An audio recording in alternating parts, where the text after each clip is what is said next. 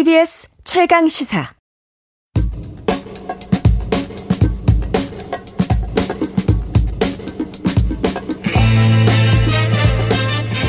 우리가 접하는 뉴스의 태초부터 지금까지 뉴스의 일대기를 쫙 살펴봅니다. 뉴스톱 김준일 수덕 에디터 그리고 KBS 박대희 기자 그들이 전지적 시점으로 분석하는 뉴스 일대기 지금부터 시작합니다. 안녕하세요. 안녕하십니까. 제가 처음입니다. 잘 부탁드리겠습니다. 아, 잘 부탁드리겠습니다. 뉴스 일대기 오늘은 가장 큰 이슈죠. 김포 서울 편입 이 추진 논란으로 보는 행정구역 개편 일대기 행정구역 개편이 처음이 아니니까요. 김기현 국민의힘 대표가 지난 30일에 김포시를 서울에 편입하는 걸 당론으로 하겠다 밝혔는데 박대희 기자님 이거 어떤 맥락인지부터 한번 짚어주시죠. 네, 어, 이게 사실 발단은 그제 시작된 건데 네. 김기현 국민의힘 대표가 이 김포를 서울시에 편입하는 것을 당론으로 정하고 추진하겠다 이렇게 말해서 뭐 이때부터 좀 쭉 뉴스가 이어지고 있는 상황입니다. 네. 어, 아무래도 이제 많은 분들 생각하시겠지만 이게 내년 총선을 아마 염두에 두고 왜냐면은 지금 서, 김포, 김포시 같은 경우에는 예, 지역구 국회의원 두석이 모두 민주당이 장하고 그렇죠. 있거든요. 네, 그렇기 때문에 또 수도권 위기론 이런 것도 나오고 나오고 있는 상황에서 뭔가 판을 뒤집을 어떤 새로운 카드가 필요했던 것 같다 이런 음. 분석이 나오는데요. 어 개인적으로는 그렇게 되면은 이제 좀 모양이 약간 서울시 경계가 그렇죠. 목이 아주 긴 그렇죠. 공룡 기린처럼 좀 바뀌게 되더라고요. 그래서 네. 뭐 그런 점도 또 재밌고 해서 좀 네. 인터넷에 화제가 되는 것 같습니다. 그렇습니다. 지금 김포시 서울 편입이 이게 국민의힘 소속인 김병수 김포시장 그리고 박진호, 홍철호, 김포 갑을 이 당협위원장이 당 지도부에 계속 건의를 해온 사안이기도 하고 이걸 계기로 나온 거라고 하는데 국민의힘은 또 내년 총선을 위한 건 아니고 김포 시민들의 의사다 이렇게 얘기했는데 어떻게 좀 봐야 되겠습니까? 그러니까 내년 총선을 겨냥한 게 아니라고 얘기를 하는 걸 누가 믿겠습니까? 아니, 그러니까 예. 좀뭐 이게 뭐 그렇게 얘기를 해야 되겠죠. 네, 그 하지만은 네. 우리는 네. 냉정하게 해야지. 이를테면 네. 뭐 구리, 광명, 하남 뭐 여기까지 뭐 다 포함 검토할 수 있다 이렇게 하는 거는 이거는 2008년의 총선 전략하고 저는 비슷하다. 2008년.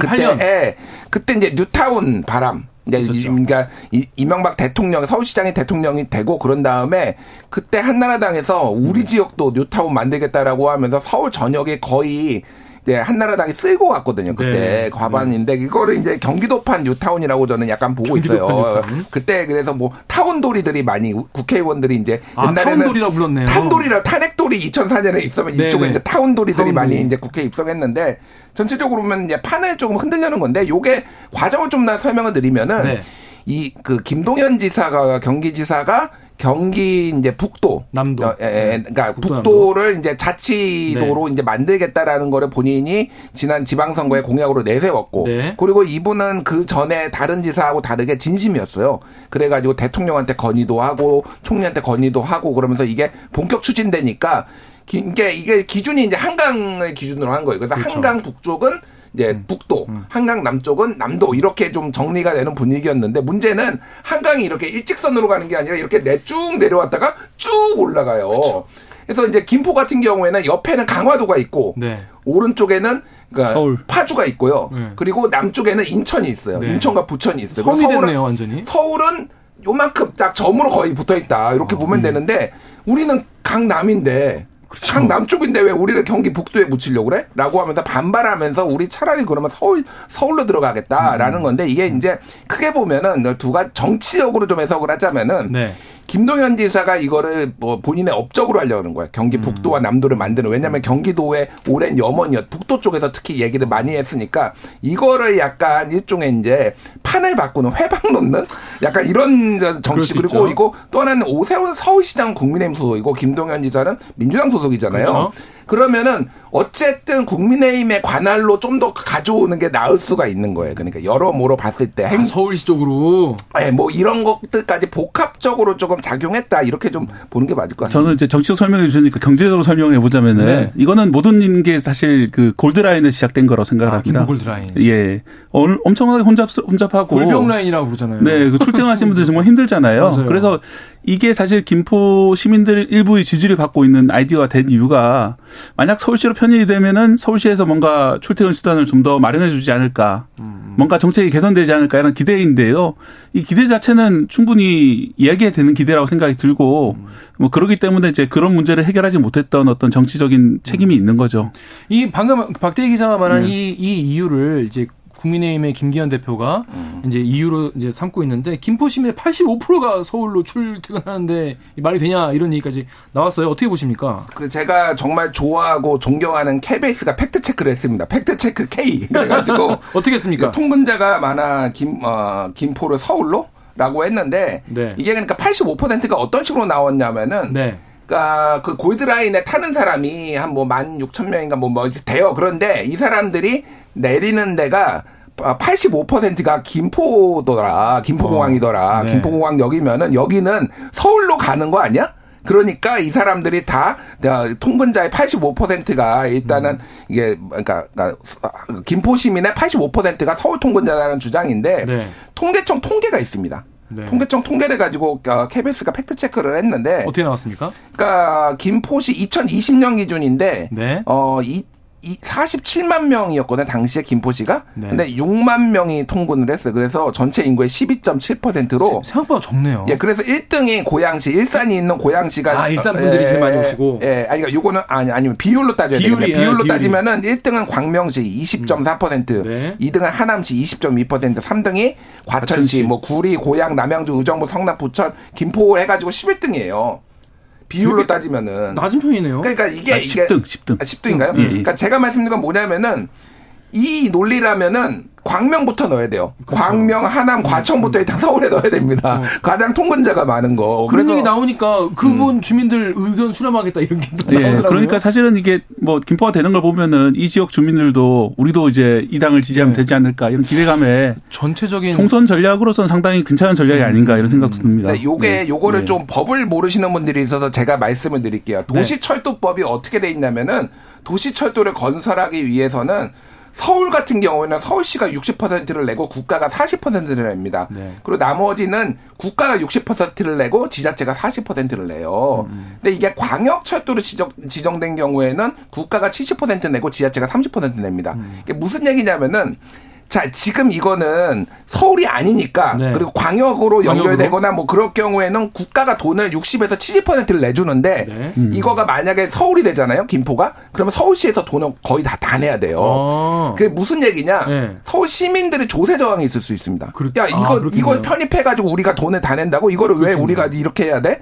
이런 식으로 이제 나올 가능성이 있어. 이거를 잘 모르시는 분들이 있는데 오히려 사실은 국가 보조금을 받고 사업이 원활하게 되기 위해서는 김포로 남는 게 나, 나, 나을 수도 있다. 예, 예, 그리고 이제 조세 저항이 지금은 서울 시민들이 나한테 유불리를 안 따져요. 잘 모르잖아요. 지금 그쵸, 이게 그쵸. 들어오는 게 좋은지 많이 세금이 더 나가는데. 들었으니까. 이거 네. 건설하기 위해서 이거를 지금 뭐, 뭐몇 조를 내가 우리가 돈을 내야 되라고 했을 음. 때 경우에는 서울 시민에서 굉장히 여론이 안 좋아질 수도 있다. 음. 예. 김포 챙기려다 서울 시민 들의 마음을 잃을 수도 있겠다는 말씀이에요. 실제로 이제 대구가 최근에 이제 통합을 했거든요. 예. 옆에 있는 군위군하고 통합을 해가지고 네. 거기도 아주 길쭉한 모양으로 모양이 바뀌었습니다. 네. 근데 이제 군위군에서는 상당히 통합 찬성 의원이 많았는데 음. 대구 시민들은 약간 좀 미적지근한 분들도 많으셨거든요. 어. 굳이 통합을 해야 되냐 네. 그런 식으로 해서 결국은 이제 뭐 지자체 간의 어떤 그 주민들 간의 그런 네. 어떤 약간 갈등 요인 네. 이런 게 벌어질 가능성이 있죠. 그러니까 이게 아무래도 이게 이익 관계도 많이 얽혀져 있고 또 음. 주민분들 마음에도 상처가 될 수 있는 일도 많이 생기기 때문에 아무래도 되게 조심스러운 이슈인데 박대기 기자 이게 최근이 뭐 이렇게 처음 생긴 게 아니라 그동안 행정 이게 구역 같은 경우를 통합한 역사가 굉장히 많지 않습니까? 네. 저만 해도 창원 했을 때 통합 창원시가 처음 출범해가지고 아 리포트 많이 하셨겠네요. 리포트 엄청 많이 했어요. 통합 130만 창원시 마창진 누가 뭐 네. 야구장 누가 가져가냐 시청 누가 가져가냐 굉장히 뭐 이슈가 많았는데 어떤 역사가 좀 있습니까? 예 단적으로 그때 이제 130만이라고 하셨 하셨는데 지금 101만이 됐습니다. 인구가 많이 줄었거든요. 오히려 그때 예, 네. 경기가 좀 나빠지고 가면서 네. 사실은 뭐 말씀하셨던 그런 경우도 있고 여수시도 이제 통합이 되면서 여천시 여천군 통합해가지고 통합이 여천 여수시가 됐고요. 네.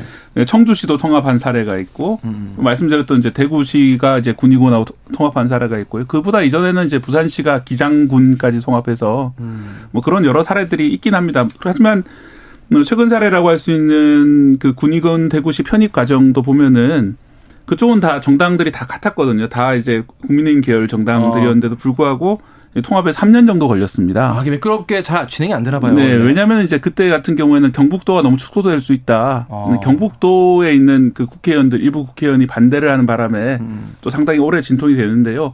이번도 마찬가지로 이 경기도에서 많이 떨어져 나간다면은 실제로 뭐 이렇게 일부에서 나- 나오는 얘기처럼 그럼 다른 10개 시도 다 서울시로 합시다 이렇게 돼버리면은 뭐 경기도에서는 당연히 반발할 수밖에 없고 그럼 지역별로 다 여론이 다르기 때문에 상당히 오래갈 쟁점이 될 수가 있고요.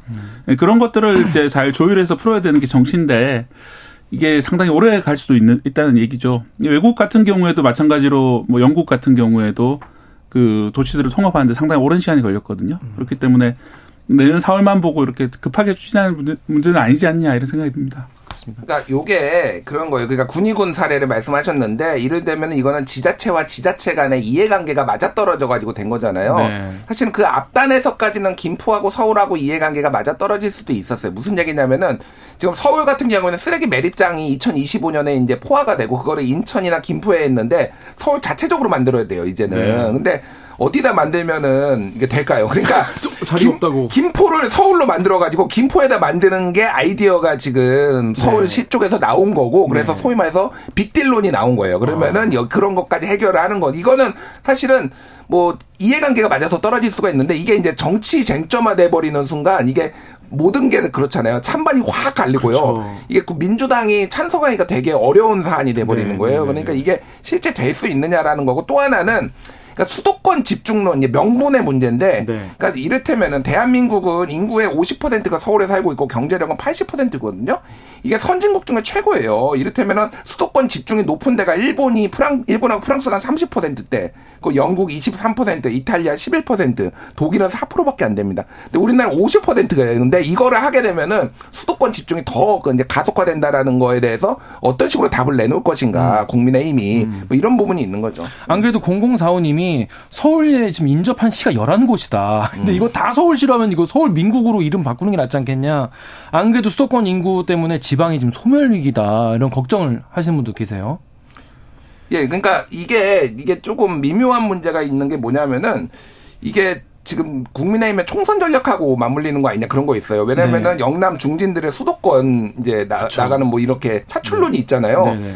그래서 여 김포를 김포를 아. 편입한 다음에 여기로 영남 중진들 김기현 대표가 김포 나오는 거 아니야? 뭐 예를 들면 이런 얘기들도 있거든요. 있잖아요. 예, 그러니까 이제 여러 가지 이제 가능성을 보고 하는 건데 그래서 아예 뭐 이런 얘기도 나옵니다. 전국을 서울로 만들면은 전국이 다 험지가 될 것이고 뭐 이런 얘기까지. 그러니까 서울대를 보내는 가장 좋은 방법 중에는 네. 전국 대학을 다 서울대로 만들어 버리면. 된다. 뭐 이런 얘기까지 약간 우스갯소리로 좀 나오고 있는 게 사실이에요. 예. 네, 그, 그 뭐, 사실 이제 우스갯소리를 비판할 수 있는 문제 이기도 한데, 근데 저는 이제 이 문제의 바탕에 아까 말씀드린 그 출퇴근 문제가 있기 때문에, 네.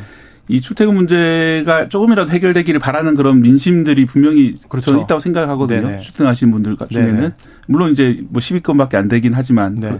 그- 그런 문제들을 이 정치로 해결이 안 되면은 이 정책도 상당히 지지를 받을 수 있다고 생각이 들어요. 왜냐하면은 뭐 이렇게라도 해서 풀릴 수 있으면 되- 좋은 거 아니냐라 생각하시는 분들이 상당히 많을 거기 때문에 이, 이 피부로 다가오는 네. 여당이건 야당이건 모두 다 네. 그런 어떤 통근 어려움에 대해서 한 번 더 생각을 해보고 진지한 정책을 만들지 않으면은 이 정책이라도 해보자는 그런 의견이 훨씬 더 지지를 받을 가능성이 높다고 생각합니다. 정책이라고 하지만 이게 김포시가 서울시 편입되려면 이게 절차도 굉장히 복잡하거든요. 네. 법적 절차도 복잡해서 어, 국민의힘이 원, 그 윤재욱 원내대표가 의원의법 형- 형태로 이게 그래도 비교적 간소하게 가겠다 이런 얘기도 했는데 이 현실 가능성 이 있는지 짧게 좀 말씀 좀 부탁드립니다. 그러니까 지금은 이제 정부가 발의할 경우에는 의회, 서울시의회, 김포시의회 동의를 얻고 주민투표로 과반 찬성을 얻은 다음에 이 김포시, 경기도, 서울시가 건의, 행안부에 건의를 하고 이거를 다시 이제 뭐 국회로 가가지고 통과해야 되는데 의원 입법을 할 경우에는 이 지자체의 동의가 필요 없어요. 그렇게 하겠다라는 건데 그게 맞는 방법이냐? 그러면 주민투표만 거쳐가지고 김포에서 우리 서울로 들어가겠습니다 하고 그럼 땡땅땅 하면 은 맞는 거지. 서울 시민의 의견은 어떻게 되고 서울시 지자체 의견은 어떻게 되는 거지? 사실은 이렇게 되면 또 논란이 좀 생길 가능성도 상당히 큽니다. 네, 그렇습니다.